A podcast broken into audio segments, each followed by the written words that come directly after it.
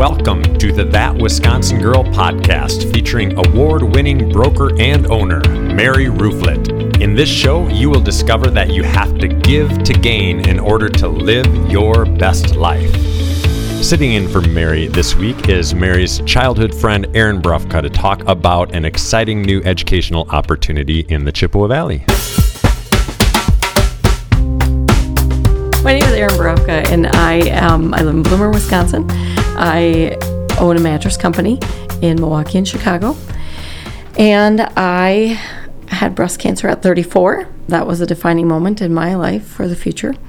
I really started educating myself on why I could get breast cancer at the age of 34 when I had no family history and no reason to have breast cancer. So I had just really learned a lot after my surgeon um, asked me about contraception. And of course, I had been not really understanding that that was a problem. So he told me, you know, Erin, don't take them. They're dangerous and teach your daughters about it.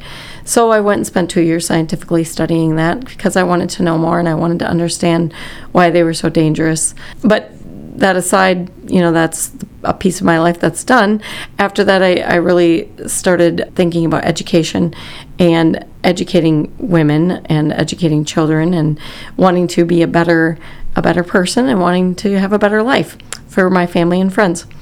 So I eventually ended up on an education board on a small parochial school locally.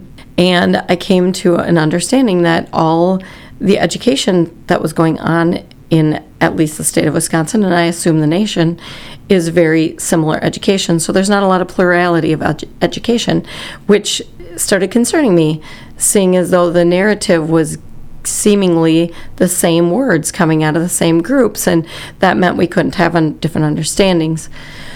So I went to task and spent the last seven years studying what that looks like. And even the small parochial schools have been affected by this situation because they're becoming accredited, and these accreditations limit them as to what type of education they can have. And the accreditation company, so to speak, uses the state standards. So at the end of the day, they're using the state standards, so they're the same education as the public system in most cases. So they're not really having a different type of thought. The teachers inside of the system are limited as well because they're not able to actually do their own curriculum. They have to choose what's been given to them and then pass that down to the students. My kids, my two older ones had went to a parochial school. So there was old school teachers in the classroom. So they were doing quite well as far as reading, writing, and arithmetic. And at that point, it was still very much humanities based. And there really was not a, a problem that I saw, except maybe they weren't getting all of what I thought they were getting in terms of a faith life. So when I look at the situation, the older two were getting a lot of phonics, a lot of good math, they just were they had gotten all that type of education. My third one came along and i didn't realize that the two teachers that had retired in those younger grades now here we're sitting with new fresh out of college all these great new ideas right? And my daughter my third one couldn't spell. And i was like well maybe she's just dumb and I really gave her like this kind of easy pass, thinking she just really doesn't get it. And I didn't realize how much they had dropped phonics, well, or picked up sight words and put it alongside of phonics. So just at the young grades, I was seeing there was some discrepancies. Then when she got my youngest one went to a different parochial school that didn't have the my my older two went to a public school my younger one went to a parochial school so the older two really didn't get any history. When the third one, the younger one, went to the parochial school, she got a really in depth freshman year of history. So she had gotten more history in one block of education than my older two had had in four years at their local public high school which really was concerning to me because history repeats itself if we don't have history. And then I started to see, though, with my third one, how much the education was starting to head towards STEM science, technology, engineering, and math she didn't have a lot of opportunities for humanities and she was very much into music and into art and the things that that she would thrive in so she didn't quite fit the mold but yet there was nothing available that did fit that mold at the time that I could see. There was no other opportunities.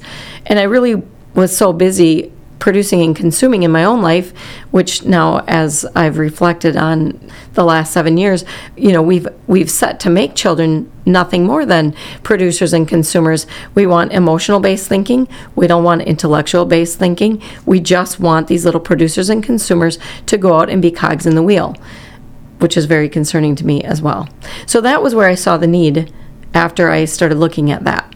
I started taking some action steps with my partner saying, I want to set up a foundation. I want to set up money so that people can apply for this money so they can send their children to an opportunity that would be a classical styled natured school because I think that we've lost our our way in teaching and our children need to know that they're not just a cog in the wheel. They're not just a producer or a consumer but that they were made beautifully and wonderfully and they have a purpose here and that purpose will keep them happy while they're here and doing good for the greater greaterness of all of humanity really. So i had some meetings with a an accountant and trying to figure out how we were going to a start a foundation so we can, you know, I can start putting money into that, and B, how we can start our own school. Well, that was good. We had that meeting, and then I learned. Well, the other thing I had done was I had heard that Hillsdale College is running Barney schools, and these Barney schools are a charter school. Charter schools are started, um, they actually use public dollars because these are our public dollars. We have the right to the money because it's our money. We are the people, and we need to reclaim our money for our education. Every child deserves an education, and every parent deserves to have a place that they feel comfortable sending their children. So I checked into the Barney schools and waited for a little, maybe a week or two, and I got a call back from them saying there was another person in our area that had been, you know, talking to them about a Barney school. And I was like, wow, okay. So I connected with that person in my area and learned that they were already probably a year ahead of me in this idea and they've already been working on setting up a board and doing market, you know, just the market research, trying to figure out how many people in the Chippewa Valley are interested in this kind of an education. A Barney School is a charter school, and it is a school that is steeped in classical education, which would mean grammar, rhetoric, and logic. So there's a grammar phase to children, there's a logic phase, and a rhetoric phase. In the grammar phase, they're going to study phonics, they're going to study what would now be called old math, but math that we know works. They're going to do a lot of memorization and a lot of just learning things that are within their cognitive ability at the time and not being concerned that, oh, my first grader can't read because the reality is they need to understand phonemes and consonants.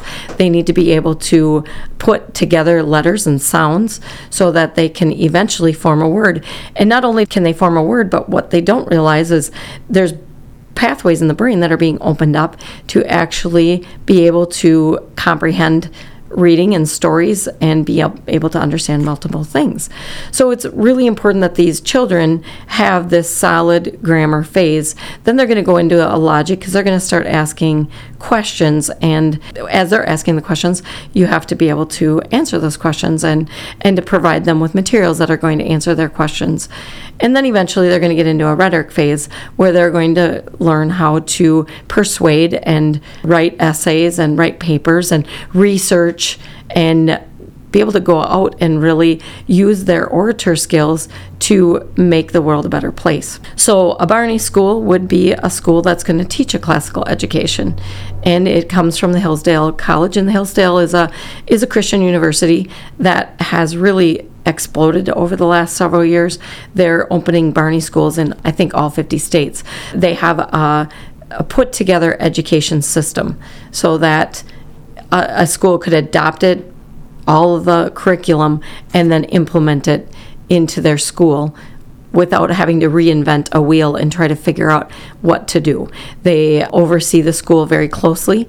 They work with the headmaster very closely. The students coming out of college would be trained by the Hillsdale University.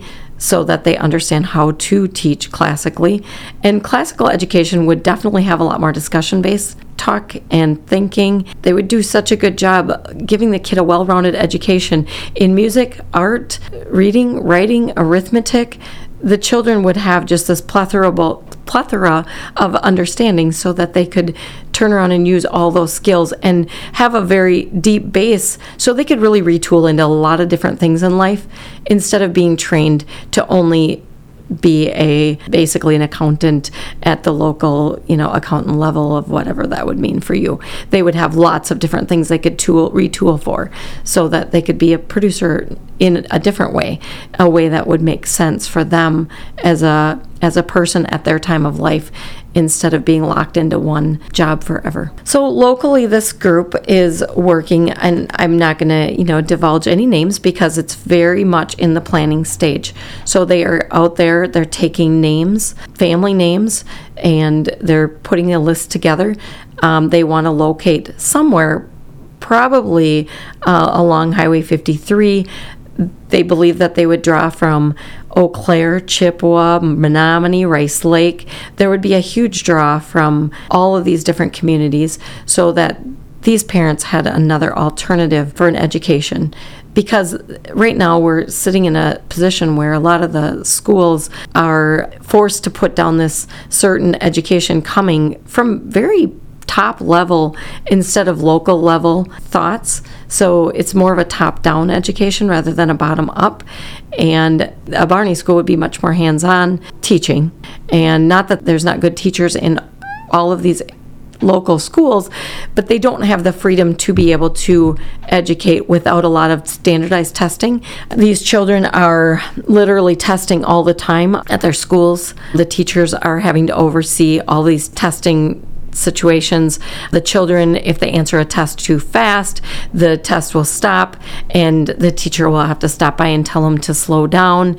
The questions on the test aren't known to the parents or the students, which with critical race theory coming in so hot and heavy, that may not fit many of the family's values, seeing as though it can be a seen as a very racist situation in and of itself. So you would not have to be subjected to that in the testing because these stars and maps and all of these standardized tests are pulling in all kinds of controversial things and maybe when i say they are pulling them they're actually really gearing up to pull them in to all of these testing situations so that as to make the children very used to things that maybe aren't part of their family values and that then takes the parent out of the whole situation and they are now being educated by a large government situation. So the school is looking at starting as a K to 5 school initially and then each year they would add the next grade as they go up. It, it is overwhelming, obviously, to start a new school. So the fact that they do it as a K to five and then keep spiraling with the next grade every year until there's 12 grades to the school is exciting for all of us. So looking for a building is, you know, definitely going to be something on their radar after they do their search as to finding out how many people um, are interested in this type of school. They won't start a Barney school without two class rooms full of students. And right now in the state, the first Barney School is actually opening in Oconomowoc this fall, and they're opening with 450 students. So obviously, there are many people who are excited about this style of education, and they do want something different for their kids. So that's exciting. Reach out to me via my email, I think would be a great way to do that. I will spell it out. It's H like Harry, E like Echo, T like Tom, C like Cat, H like Harry, E like Echo, Y like Yellow at bloomer.net. That is Hetchey at bloomer.net. And my name is Erin, of course. If you reach out to me, I will pass your name along to the group that is working on this. And I am working alongside of them to do my part, making sure that people know about this school and they have access to this school and we're really going to need uh, you know a good base of people to be able to do this and i think there are a lot of people who are disgruntled with the non-plurality of education that has happened so i do think it's a great time for the school to be starting in our area Special thanks to Erin for being on the show today. Again, that email address, if you'd like to reach out to her, is hetchey at bloomer.net. And that will be in the show notes of this episode so you can get a hold of her. And again, if you'd like to support the That Wisconsin Girl podcast, be sure to subscribe to it, give it a five star rating, and write a review.